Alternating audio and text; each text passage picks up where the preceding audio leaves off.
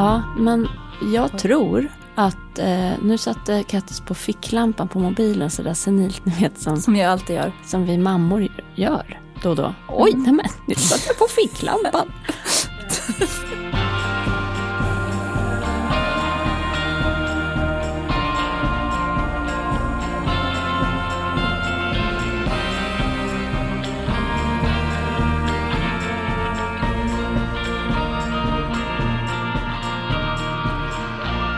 Hej Kattis, hur är läget? Det är bra. Hur mår du? Jag mår bra. Det här är ju ett av flera eh, frågeavsnitt som vi eh, har preppat nu inför sommaren. Ja. Men ni ska inte tro att det här är några tråkiga liksom, nödlösningar. Utan det är kanske nu ni får de absolut gottigaste pusselbitarna. Det är ju ni som har ställt frågorna. Vissa är ju lite muppiga. Vi får se om de kommer med. Men eh, idag är ju liksom första veckan på semestern. Mm. Så då tyckte jag att det skulle vara kul att prata om mitt missionshus. Ja. Go ahead Kattis. Roslagshuset. Japp. Jag har glömt att berätta för dig att eh, när vi, vi rev ju bort en matta som liksom en sån här plastmatta eller jag är osäker på vad, det, vad den var gjord av. faktiskt. Äcklig var den. Den låg ju liksom bara på golvpapp och sen masonit. Så den kunde man liksom bara dra bort. Satisfying. Det var så satisfying, gud. Sen finns det ju en till 70-tals plastmatta, också av okänt innehåll, som liksom sitter lite hårdare i det som vi har som vardagsrum just nu i Roslagshuset. Och den började jag hålla på att dra i och greja med. Ja. Tills folk började skrika på Instagram att så här, tänk på att det kan finnas asbest. Och jag bara, men fasen vad Ja. tråkigt. Du vet när man bara så här, man är på gång. Man vill riva och dra. Men så kände jag ändå så här, hmm, jag vet inte. Ja, Det- Jag ska berätta om två case här då. Mm. Vi har ett case. Eh, som, det är en familj som bor i ett 60-talshus i Saltsjöbaden. Mm. Som har gjort nästan all renovering hemma. Själva. Precis. Eh, eh, betoningen där blev eh, fel. Hur som helst. Sen är det en till familj. Som ganska nyligen flyttade till Saltsjöbaden. Till ett 60-talshus. Ett tegelhus, gult. Kanske. De skulle vara så duktiga så. Så de tog in hantverkare. Ja. och eh, lyssnade på alla experter Ja. inledningsvis, eller egentligen hela vägen. Mm. Varpå den här familjen la 150, nej 200 000 kronor på att alltså, sanera asbest innan hantverkarna sen skulle komma in och riva. ja. Hantverkarna som sen kom in och rev, de brydde sig nada. Men det dumma är att någon sa till dig. Precis, för vet du vad jag har gjort? Jag har tagit ett prov och det är asbest. Ibland är det en befrielse att leva i en villfarelse. Ja, Men nu är du med sanningen. nu är jag med sanningen så nu måste vi liksom hantera den. Ja, ja. Ja, ja, jag ska hitta någon hantverkare som kan riva ut det där. Du vill Eh, bara lägga ner mattan igen. Ja, man ska tejpa över med silvertejp, jag har sett på någon video. Eventuellt Mm. så kanske du lägger på ett golv ovanpå. Nej, men jag vill ha fram det där plankgolvet. Jag vill inte ha, alltså grejen är den. Jag vet att asbest är ofarligt så länge det inte kommer ut i luften. Det vill säga när man börjar riva i det så kommer det ut och så är det som små vassa, liksom minimala fibrer som river sönder lungorna. Cancerogent väl? Ja, Det är satan. det är satan. Och nu när jag vet att det där finns i den där fruktansvärt fula mattan så vill inte jag ha den där. Nej, det är gift. Även om den är ofarlig så länge man inte drar bort den.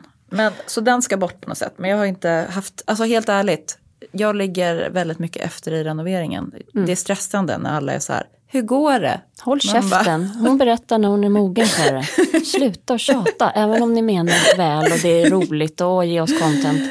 Jag ska ge er content. Det var content. Vi, så där, vi lägger tillbaks den. Lite silvertejp. Eh, matta. Exakt. Jag har ju eh, massa liksom orientaliska mattor där. Det tycker jag är jättehärligt. Vet du, så här. Ja. Jag är så, jag var nyss där du är. Jag har ett sånt pyttelitet försprång när det gäller renoveringar. Men en sak jag har lärt mig att det kommer fler somrar och fler liksom, tillfällen. Så skriv bara en lång lista på alla de här grejerna. Som om du inte hade det redan. Eh, så, det, här, det här är ju liksom eh, leklistan. mm, Den stora listan är ju så här taket. mm. Gud vad alla vi kommer tycka det är skönt när det är klart med taket. Ja. Alla. För det är en ångest faktiskt. Det är en ångest. Ja, ja, alltså jag är på stadiet så här, vi kanske kan plasta in missionssalstaket på något sätt. Det här, säger, det här säger folk att det typ inte går. Men där är jag just nu och eh, så blundar jag och eh, Drar lite sjunger för mig själv och liksom håller för öronen. Som, jag är som en av de där, alla de där aporna i ett. Mm. Så taket är ju den stora. Sen hade vi Jackes pappas kusin. Han liksom jobbat på lantbruk i hela sitt liv, eh, renoverat sitt hus jättefint, så här redig Mm-mm. kar som jag liksom saknar i mitt liv Mm. sen pappa dog. Ingen, no offense Jacke, du är också en redig karl. Men Du är underbart redig men på liksom ett mer intellektuellt plan. ja. Och det är inte att underskatta ska jag säga. Nej men gud, outhärdligt annars. Det här andra kan man ju då få hjälp av på annat håll. Mm. Men det var otroligt ändå skönt att han var ute där och kollade på huset. För att Ja. han var så här, det här är ju ett otroligt hus. Vilket otroligt Mm. Åh, läge. gud, och vilken, vilket underbart hus. Men taket. Eh, och dessutom elen skulle jag kolla upp om jag vore ni. Mm. Eh, Så vi får väl ta dit någon elektriker också. Han bara, tänk på barnen. Men han var så nära på att riva upp mattan. Asbest i mattor, det hade han aldrig hört talas om. Där skulle du kunna gått ut. Jag vet. Han började hålla på. Och bara... Och han jag- hade typ gjort det om inte jag eh, liksom nämnde ordet. Nej, men man, det är faktiskt... Vet du vad asbest får mig att tänka på? Nej. Vi ska tillbaka till sommarhuset alldeles, alldeles strax. Alltså, vi har all tid i världen. Vi har semester. Tjernobyl. Eller alltså så här... äh, ja men det, det är som, det är som Tjernobyl i liten, liten, liten skala. Ja. Och det enda jag har att säga om det här med utbyggnad av kärnkraftsverk eller inte. Mm. Det är den här lilla biten. Om vi bara ställer oss lite åt sidan. Låter det inte helt sinnessjukt att tillverka någonting som är superduper giftigt om det kommer ut. Mm. Som vi gräver ner på vår tomt, alltså Mm. jordklotet.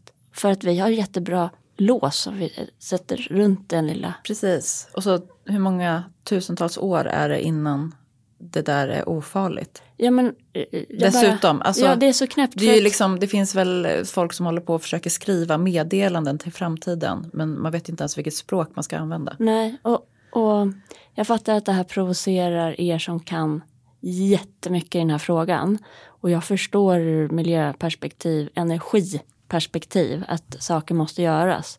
Men det där låter ju liksom, i mina öron är det typ så här, åh det är lite bökigt här i världen. Hur har vi gjort förr? Ja, men andra världskriget, då utrotade vi ju väldigt många människor. Vore det inte bra att liksom få lite färre människor på- på planeten? Vi gör så. Det är lika dumt. Ja. Du hängde inte med i Jo, resonemanget. jag, häng- jag, jag hängde först inte med. Nej men det är som att, Men jag förstår att i, Idioti. nivån av idioti. man, hur kan man ens komma på, hej, men jag tänkte så här, vi gör ett jättegift som är supereffektivt nu för industrin och värma upp husen. Så gräver vi ner det. Och precis så tänker jag kring asbest. Fast i en liten, liten mindre skala. Och med skillnaden också att det förbjöds 1982. Exakt. Bra år överlag. Ni vet väl att vi föddes då? Ja. Ja, Så okej, sätt det där lite åt sidan. precis. Det ska bort det där i alla fall på något sätt. Men det kommer inte ske i so- sommar, det är jättedyrt. Är det? Ja. Nej. Då kanske jag köper en skyddsdräkt och gör det själv. Men jag vet inte vart jag ska ta det sen. Den skyddsdräkten tror jag du skulle kunna ha sen om du vill börja med bin. Det kanske jag vill. Jag är sugen på det. Du vet när man pratar om liksom kärnkraft och sånt. När man kommer in på de där, på framtiden. Ja. då kan jag ibland känna äh, vi får flytta ut till Roslagshuset och bli självförsörjande nu. Jag orkar inte vara den här bördan på jordklotet. Alltså, jag berättade ju att det hängde och dinglade gurkor i mitt växthus för några veckor sedan. Ja. Alltså nu finns det potatis, zucchini. Jag har tag- blomtageter som man kan äta. Fint på sallad. Ja, Mangold, kål. Alltså vitlök, chili, jordgubbar. Det där skulle kunna få mig att gå igång på att laga mat. Ja, min, det är I och för sig så är det varit många sådana saker som jag inbillat mig ska få igång mig på att laga mat. Men, men- men det där kanske skulle få igång mig på att laga mat på riktigt. Vi är födda som optimister. Det sitter djupt inne i oss. Är en överlevnad. Ja, det är samma sak. Pessimisten hade dött. nej men, det är ju därför man liksom fortsätter gräva ner kärnvapens, nej, kärnavfall. För att vi är optimister. Vi tänker att inget kommer hända. Mm, Men här, här vill jag verkligen säga, det är farligt. Gräv inte ner Satan i jordklotet. Odla gurkor istället.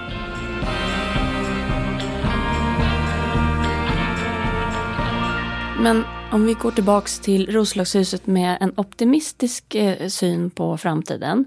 vi Vad liksom- kan du göra då, då eh, med enkla medel förutom dasset?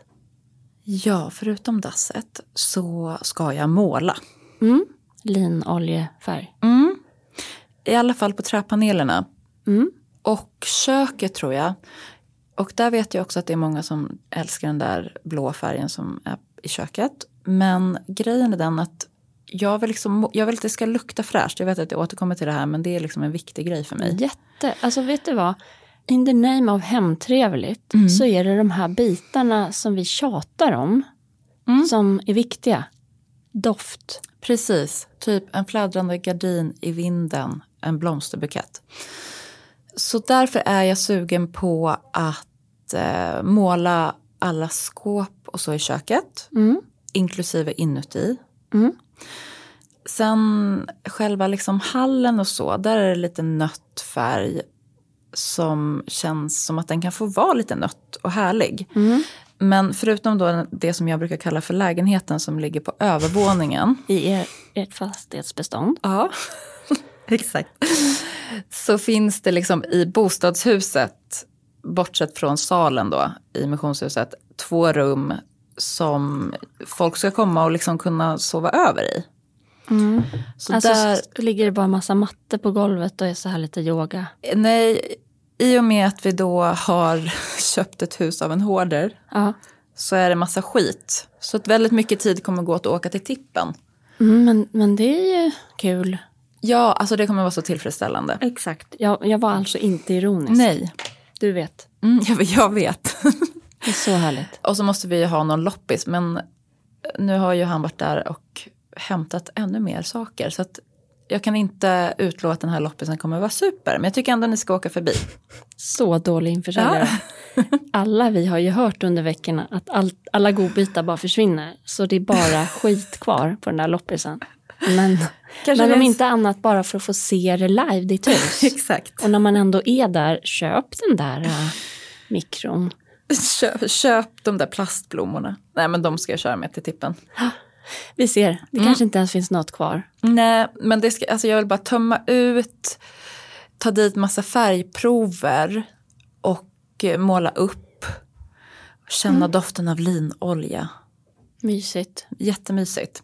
Och sen se om det kanske finns en liten chans att vi har råd med typ en värmeberedare. Mm. Eller så, jag är också sugen på att fixa en utedusch. Mm. Du ser så skeptisk ut. Nej men här undrar jag, har ni rinnande vatten inne? Jaha. Då skulle jag vänta med uteduschen. För att? Du måste ha en prioordning och det kommer kosta utedusch 5 000 minst, 10. Det finns en... Ja, uteduschen. Jaha, Mm. det blir så. Jag vet.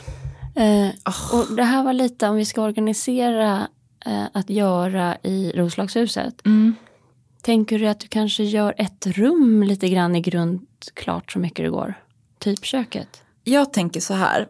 Folk har erbjudit sig att komma och måla till exempel. Folk? Folk, alltså kompisar. Ja. Och eh, jag tänker ta dem på orden. ja. Jag tycker det är jättesvårt att ta emot hjälp. Jag har blivit jättebra på det. Och det, alltså, det går så snabbt när man är några stycken. Ja.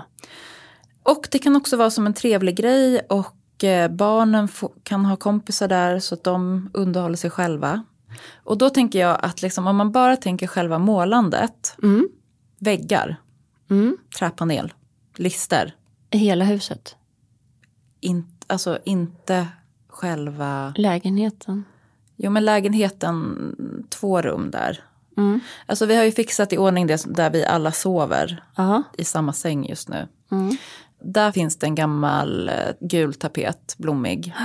Som tillsammans med trägolvet blev liksom lite mysig. Bra. Så den, bara så här, den är inte prio. Nej. Vardagsrummet, där har vi ju redan, där typ andra gången vi var där började jag ju måla olika färgprover. Så att den måste väl kanske målas. Ja, för, för jag pratar som om jag skulle ge råd till mig själv nu. Mm.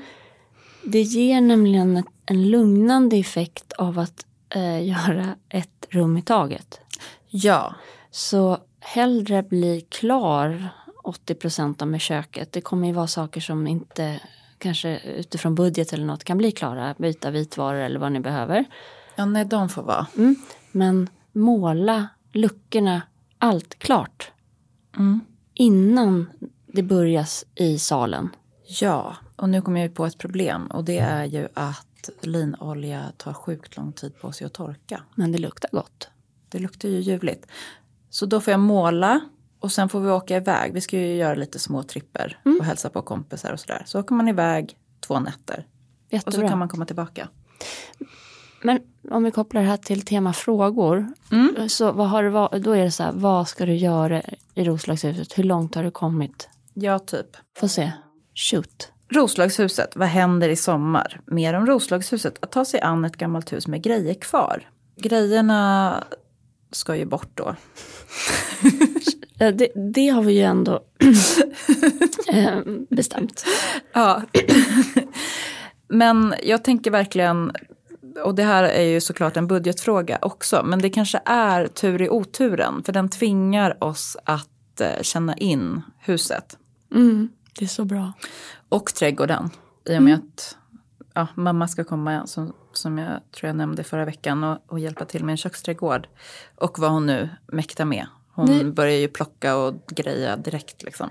Du, du kanske också får jobba lite, för när du pratade om det här för några veckor sedan, att, att ehm, du, hennes motor när den drar igång kan du uppfatta som kritik. Ja.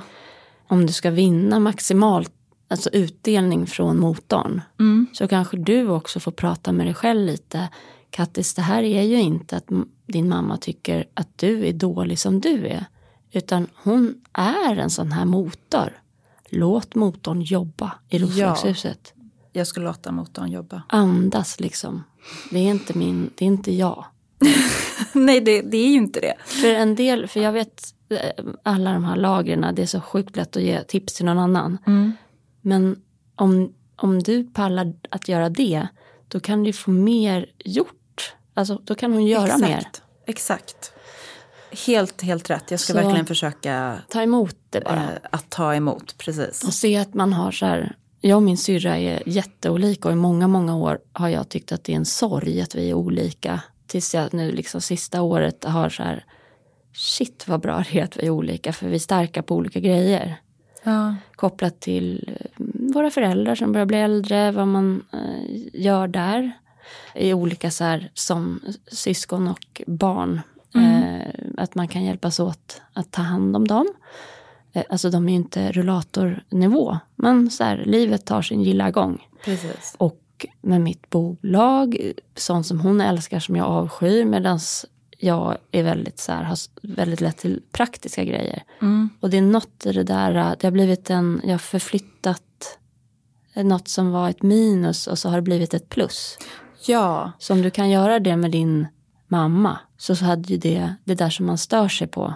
Det kan också, det här är inget halleluja. nej men det är ju liksom lite grann så här som i en relation att du vet det finns någon sägen om ett par där eh, mannen eller kvinnan liksom, de skar upp en fralla varje dag och delade på. Och eh, mannen åt alltid underdelen och kvinnan åt alltid överdelen. Och sen så någon gång i slutet av livet så visade det sig att båda hade liksom gett den andra det de tyckte om mest. Mm. Så båda har gått runt och ätit det de tycker minst om. Mm. Av, för att de ville göra något fint för den andra.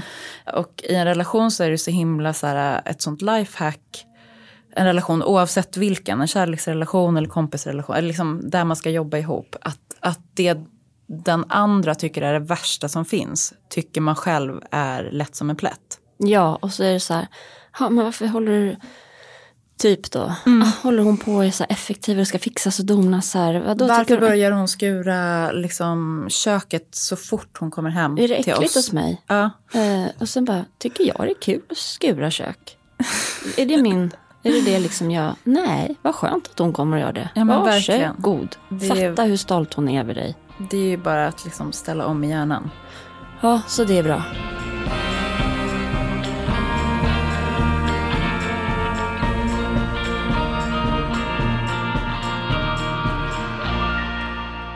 Vet du, det där paret och den där sägnen, jag tror det var Maria och Josef faktiskt. Är det, Det- sant? Nej, men det hade varit kul. Om det var så här, by the way, By the way. the parents of Jesus. alltså, eh, att Det vi här- kunnat lärt oss något om På något relationer. sätt så här vänd andra kinden till Ja. fast på fel sätt. I want this kind of bread. Men eh, vi har ju fått fler frågor som liksom anknyter till det här med semester och sommarstugor och sådär. Mm. Och bland annat har vi fått en fråga som lyder så här. Tips på inredning i sommarstugan när man inte vill ha det för pluttinuttigt. Vilket jag 100% relaterar till. Ja. Ehm, Kolla på Kattis. jag tycker ju att man liksom ska blanda in lite konstiga moderna grejer och Alltså till exempel har jag köpt, eller jag fick den faktiskt eh, när min kompis hade loppis. En sån här stor, alltså typ 40 centimeter stor jättekonstig keramikelefant. Som bara så här, den är jättekonstig. Ja, men vad härligt. Men jättehärlig. Eh, På tal om keramikelefanter. ja. Innan midsommar så var jag på vår gård som är en kund till mig. Och eh, där jag har ett uppdrag. Eh, vi skulle fota. Och i något som heter Villa Skärtofta som är en fastighet. Mm. Och eh, vår gård har hur mycket konst som helst. Eh, det är Ljuvligt. sinnes liksom. Det är Grünewald och Milles och. Mm. Så gick vi runt där och så såg jag i ett hörn nere vid toaletterna att det står som en cementklump. Mm. Tittar närmre. Ja, men det är en elefant.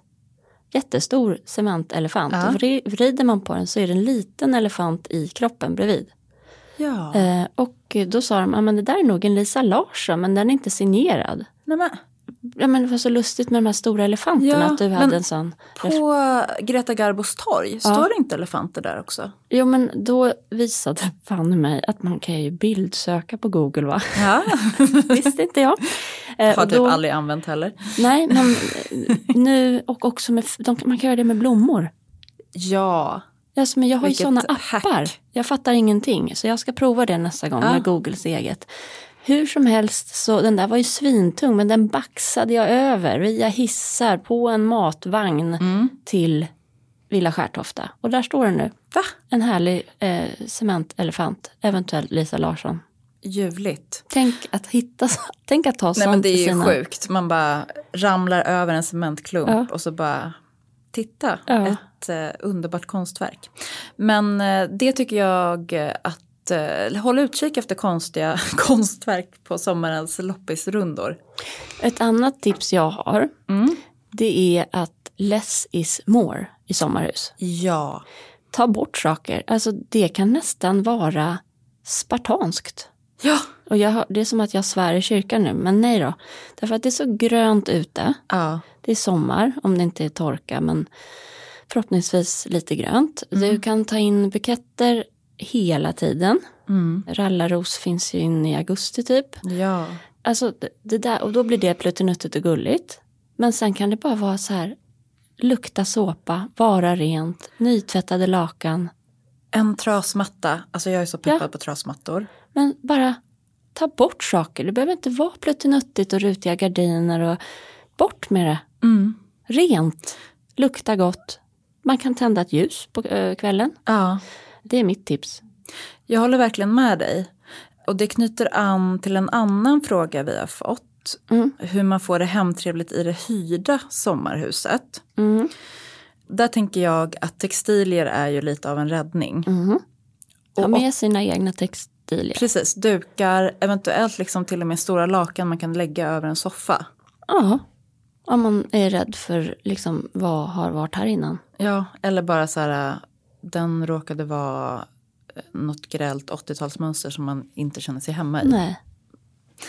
Och eh, sen så är ju, som du sa, blommor. Ut och plocka blommor och liksom bara fyll stället med buketter. Ja, och det där mysiga att man har köpt lite färska örter som står vid diskbänken, lite precis. tomater som man lägger upp i en skål. Det är troligen inte den som familjen har som tomatskål. Alltså Nej, de som bor nej, där. precis. Alltså att man gör några sådana där som bara, nu bor vi här. Erövrar en vecka Precis. eller en månad. Om det är ett större ställe så kan man ju också ställa bort saker som du säger. Man kan sälja dem. Men det är någonting också med sommarhus, eh, apropå vad vi pratade om förra veckan, eller för ett par veckor sedan innan midsommar där. Att eh, sommarhus är ju ofta kanske släktägda, det finns mycket traditioner där.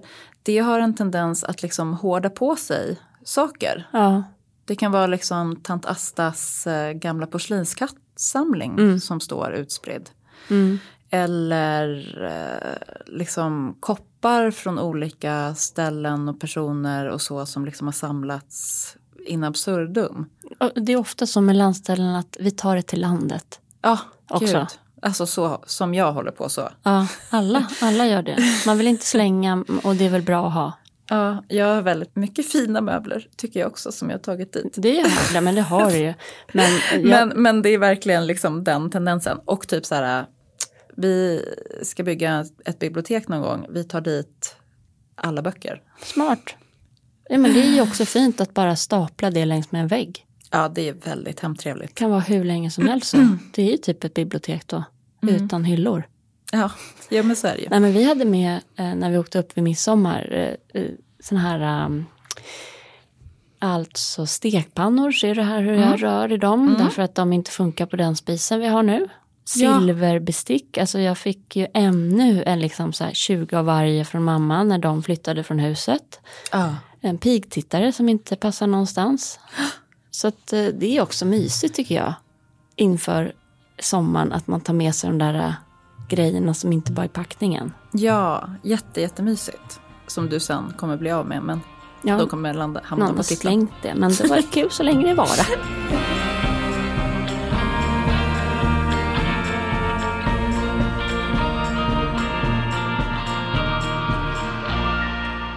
Okej, ska vi eh, gå vidare till ännu en fråga som har anknytning till detta. Ja. Hotell Inspo. Här var ju vi, vi pratade ju en del om det när vi var i Köpenhamn, så det avsnittet kan man hit, lyssna på. Ja. Men eh, det, finns, det finns ett hotell i eh, Biarritz som heter Villa Magnan.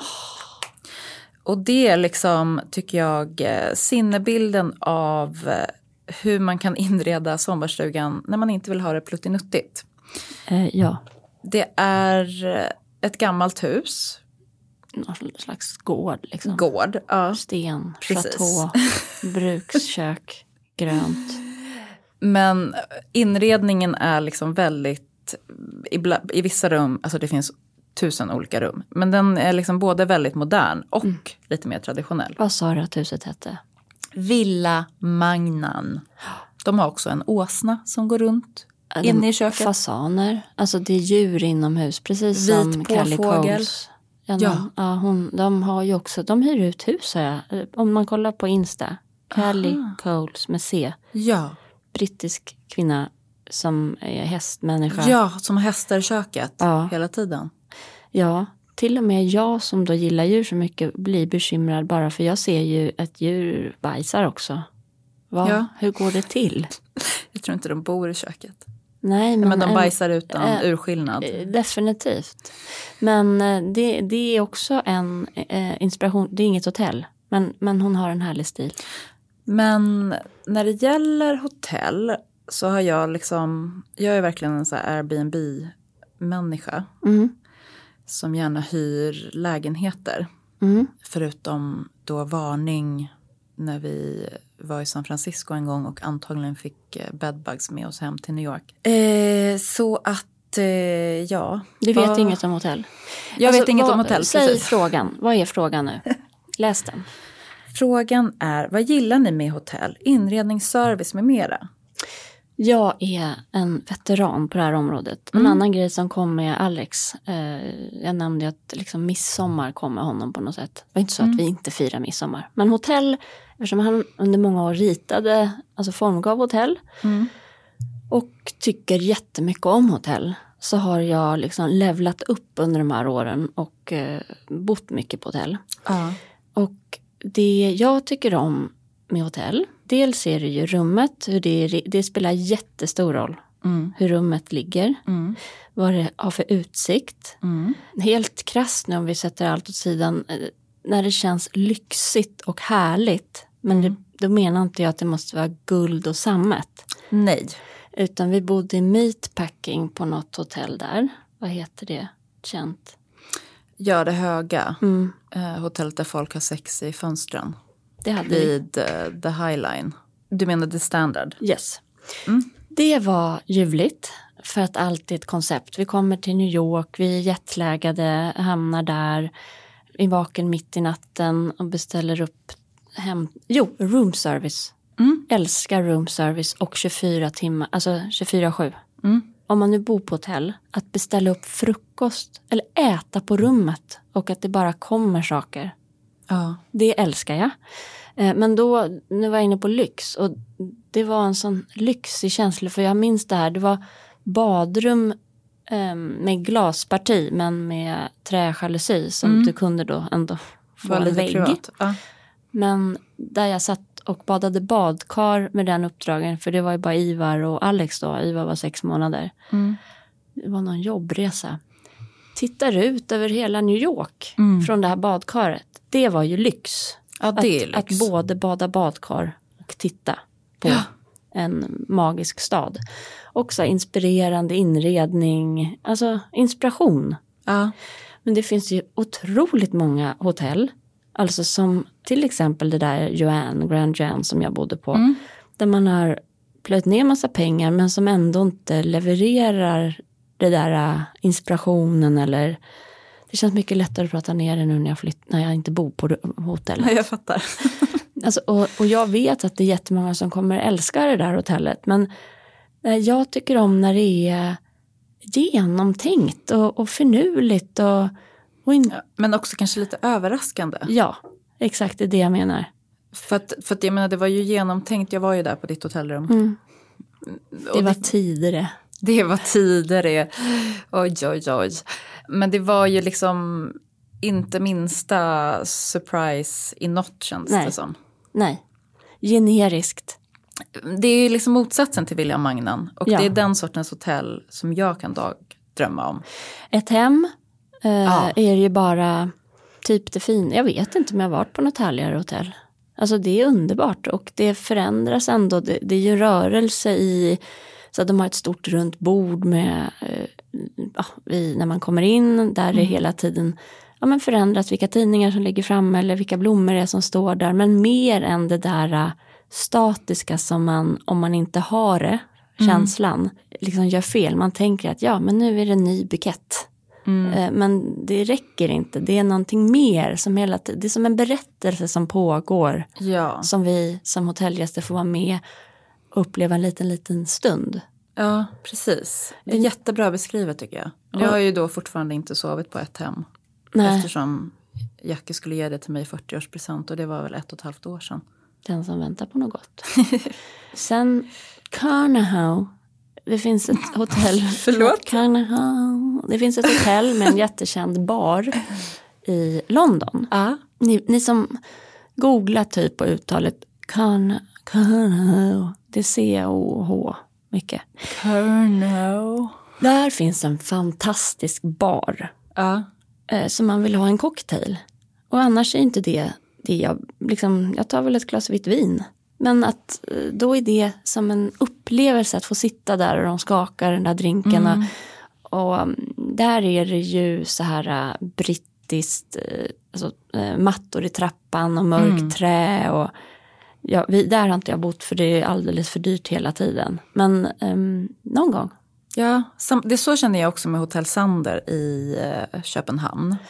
De Ja. ska ju ha, du har sovit där eller? Nej, du och jag var ju på väg Ja, dit. vi skulle ju dit. För de har ju då ett orangeri på taket där man kan ta upp sin liksom, morgontidning och äta frukost. Alltså det bara känns, ett orangeri vill jag ha på ett hotell. Ja, men jag tror att, eh, nu satte Kattis på ficklampan på mobilen så där senilt, ni vet som, Som jag alltid gör. som vi mammor gör då och då. Oj, Mm. nej men nu satte jag på ficklampan. eh, vet du att Sanders, ja, jag tror att vi kommer bli besvikna. Ja, jag kände det när jag sa det. Vi, Faktiskt. jag tror att det... Det var nog för att jag mötte din blick. Been there, done that. Jag Ja. tror att eh, det var en fluga. Och därför måste jag, alltså det är klyschigt att hylla ett hem. Mm. Men det är speciellt Mm. att lyckas skapa den personliga känslan Mm. år ut och år in. Verkligen. Eloge, Ilse Crafoord.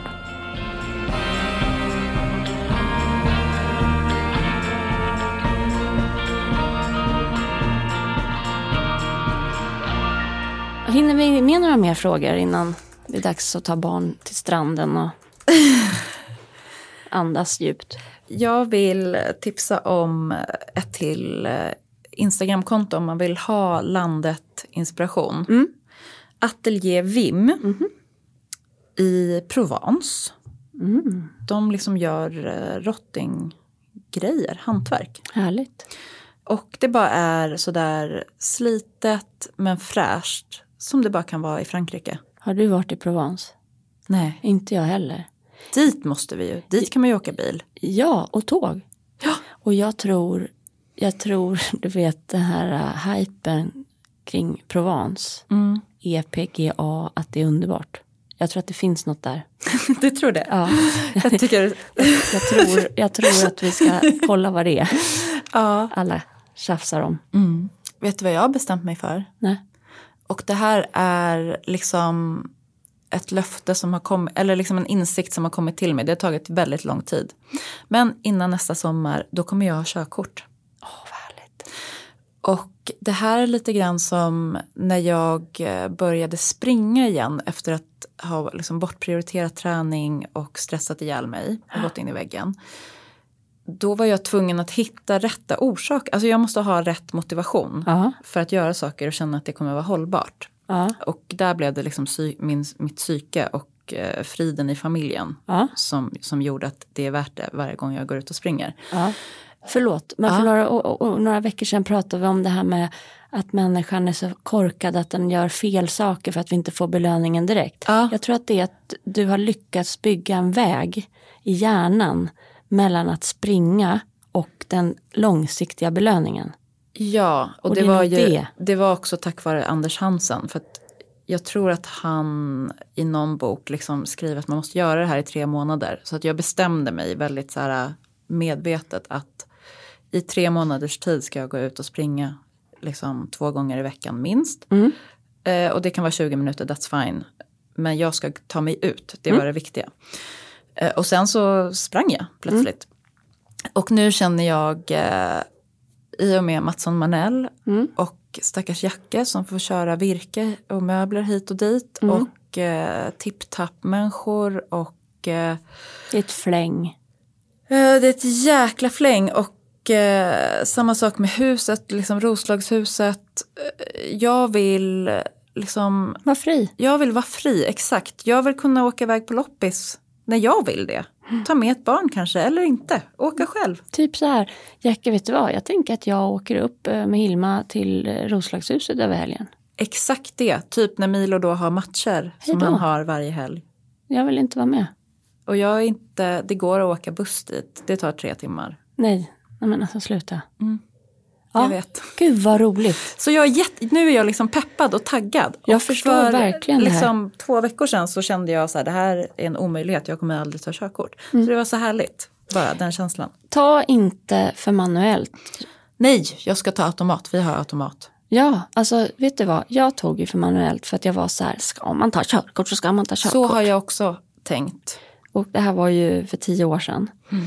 Shit, jag har inte haft körkort i tio år. Det har hela tiden känts som det var nyss.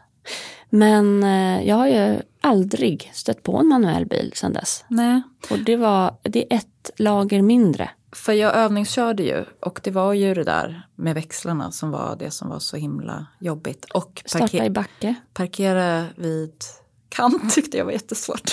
Mm, det tyckte jag också. Men nu, min bil har ju liksom, jag har ju kameror på sidorna. Mm. Så att jag ser ju kanten och jag ser mig själv upp. Det blir fantastiskt. Men när vi ändå pratar om bil. Ja. Vet du vad som hände för några veckor sedan? Nej. Jag blev påkörd Nej. bakifrån. Du blev... Nej men ja, jag ska inte säga det. Jag vet vad du tänkte säga. Ja. Ja, det kan man säga. Eh, och eh, först var så här, första instinkten är, vad har jag gjort för fel? Ah, gud, hur ska man komma över den där jäkla första instinkten? Jag, och sen så bara, ha! Jag har blivit påkörd. Och då kändes det som en vinst. Att jag inte hade gjort fel. Ja. Så jag gick ut där och då var det en motorcykel, det var i rusningstrafik. En motorcykelsnubbe som hade tappat sin rygga, böjt sig ner Ah. för att plocka upp den och så blev det rött och så bromsade jag och så körde han in i mig. Sen började han, det mest provocerande var inte att han körde in mig. Det var att han började ta saliv på min bil för att visa att det gick att tvätta bort. Äckligt! Så jag sa bara, vet du vad, uh, ja ja, så där säger man ju jämt. Har du, vad är det man ska göra nu? Registreringspapper, försäkringsbolag. Han hade ingenting. Så jag bara, då vill jag ha ditt körkort och fota det. ja. Så nu, nu har jag Bra. det. Men vad ska jag göra med det? Du ska väl anmäla det till ditt försäkringsbolag? Jag ska säga att jag har blivit påkörd bakifrån. Mm. Men ja, lite ont i nacken kanske jag hade. Men gud, det är väl som typ när man gör, om, om man gör någonting i munnen eller om ens barn har, får minsta lilla grej med tänderna så måste man anmäla det till försäkringsbolaget för det kan leda till problem senare i livet. Ja, eh, nu är hon ju inkörd tycker jag, liksom bilen. Den är, den, det är en slags oskuld som bröts. Men jag har ännu inte fått någon p-bot. Det är otroligt. Och det är riktigt på tal om det här med vanor. ja. Så har det nu gått in tillräckligt mitt huvud, den långsiktiga vinsten av Ja. att inte parkera dåligt för att bara klara närmsta timmen. Alltså Jättebra. ekonomisk vinning. Ja. Så det Och känns så här, mindre stress. För det är så stressande att behöva passa en parkeringstid. Verkligen. Och komma, alltså så, ja, komma ihåg. ljuvligt. Så jag har massa sådana här eh, do's and don'ts som jag kan sen bara ge dig i present så fort jag har tagit körkort. Ja, tack. Jättegärna.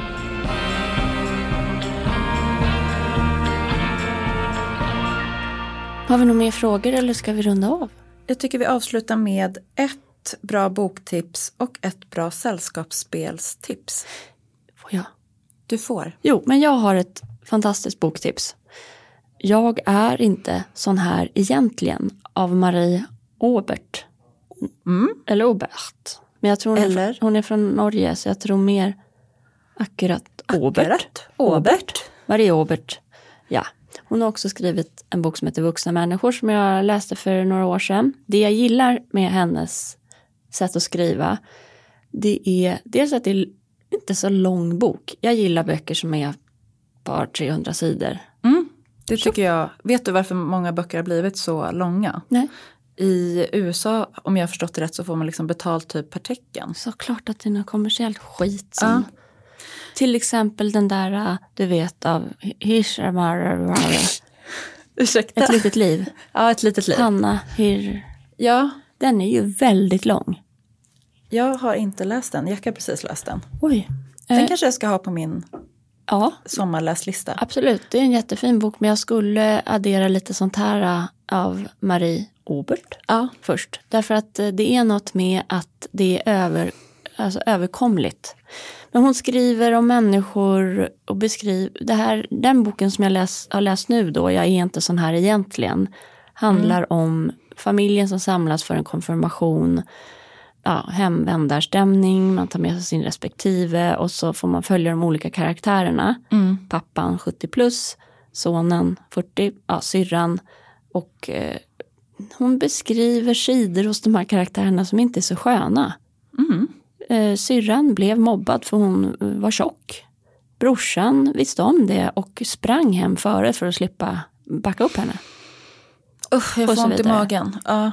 Ja, det, det är mobbning, det är eh, alltså barn som är elaka. Det, ja, det, Men det är också så här, åh, det finns så många lager i det där. ja, det, eh, ja, men den är, hon skriver på ett sätt så hon har ju överlevt den här eh, tjejen och så är hon sin karaktär på något sätt. Mm. Men hon är ju trasig. Ja, jättebra bok. Och sen Mm. på sällskapsspel, då har vi ett som heter Katan. Mhm, har jag aldrig inte tipsat om det här? Nej, jag Nej. fattar inte hur det här har kon- gå under radarn. Katan, eh, det är spel, alltså brädspel. Ja. Mina barn mellan 10 och 23, om jag räknar bonusbarn, tycker det här är svinkul. Mm. Man ska bygga eh, städer, vägar och man eh, ska samla material för att kunna göra det. Och så till slut vinner man. Och så finns det en riddare. Och det, jag, tror, jag tror på det här för Ja. dig. Jag tror det låter som något för Milo. Ja, det, alltså det är kul. Jag tycker det är kul på riktigt. Ja. Men det tar ganska lång tid. ja. Vi har ett spel som vi brukar spela som heter Labyrint. Det har man ju, Jag det- älskar det. Ja, det är mysigt. Men det är roligt, det är som att du berättar om en nyhet. Jag spelade det här när jag var liten och älskade det. Ja, det är mysigt. Men jag tycker det är liksom lagom långt. Mm, det är bra. Eh, Sen Uno, underskatta inte Uno. Man behöver inte åka till Italien för att spela Uno. Nej, det går på vilken sandstrand som helst. Underbart. Ja. Älskar Uno. Jag med. Jag är liksom också lite peppad på schack. Kul. Vi får se hur det, vart det tar vägen. Ja, vi följer upp det eh, i samband med körkortet. Jag känner jag. tyvärr att det är liksom, min motivation där har inte riktigt hittat rätt. Nej, för där tror jag att det tar väldigt lång tid att jobba upp de där uh, gångarna till Ja. instant belöning. För har någon spelat klart schack någon gång? Alltså, ja det har de väl. Ja. Min morfar var jättebra på schack. Han, kunde, han var sån att han spelade, han kunde liksom spela när man inte sitter vid ett schackbräde. Utan man spelar i huvudet. Och liksom skriver lappar med olika drag. Och så kunde han hålla på och ha flera spel igång. Jättebra för hjärnan. Jättebra för hjärnan. Sen tyvärr så skrev de om honom i tidningen för att han vann något mästerskap. Och då tyckte mormor att det var så pinsamt. Jaha. Så då fick han inte göra det något mer. När man undrar så här, varför vissa saker, varför man har svårt för vissa saker Ja. som liksom gått i arv, Ja. skam och skuld etc. Men eh, det känns mer som att det är så här Jackes plats i vår familj att spela schack. Så just därför, just därför känner jag lite så här, jag vill ta mig an det. Det är en bra grej som finns på loppisar. Schackspel och så här gamla. Ett vackert Ja, schackspel som kan med stå framme. stenfigurer vill jag ha. Ja, som kan stå framme. Ja.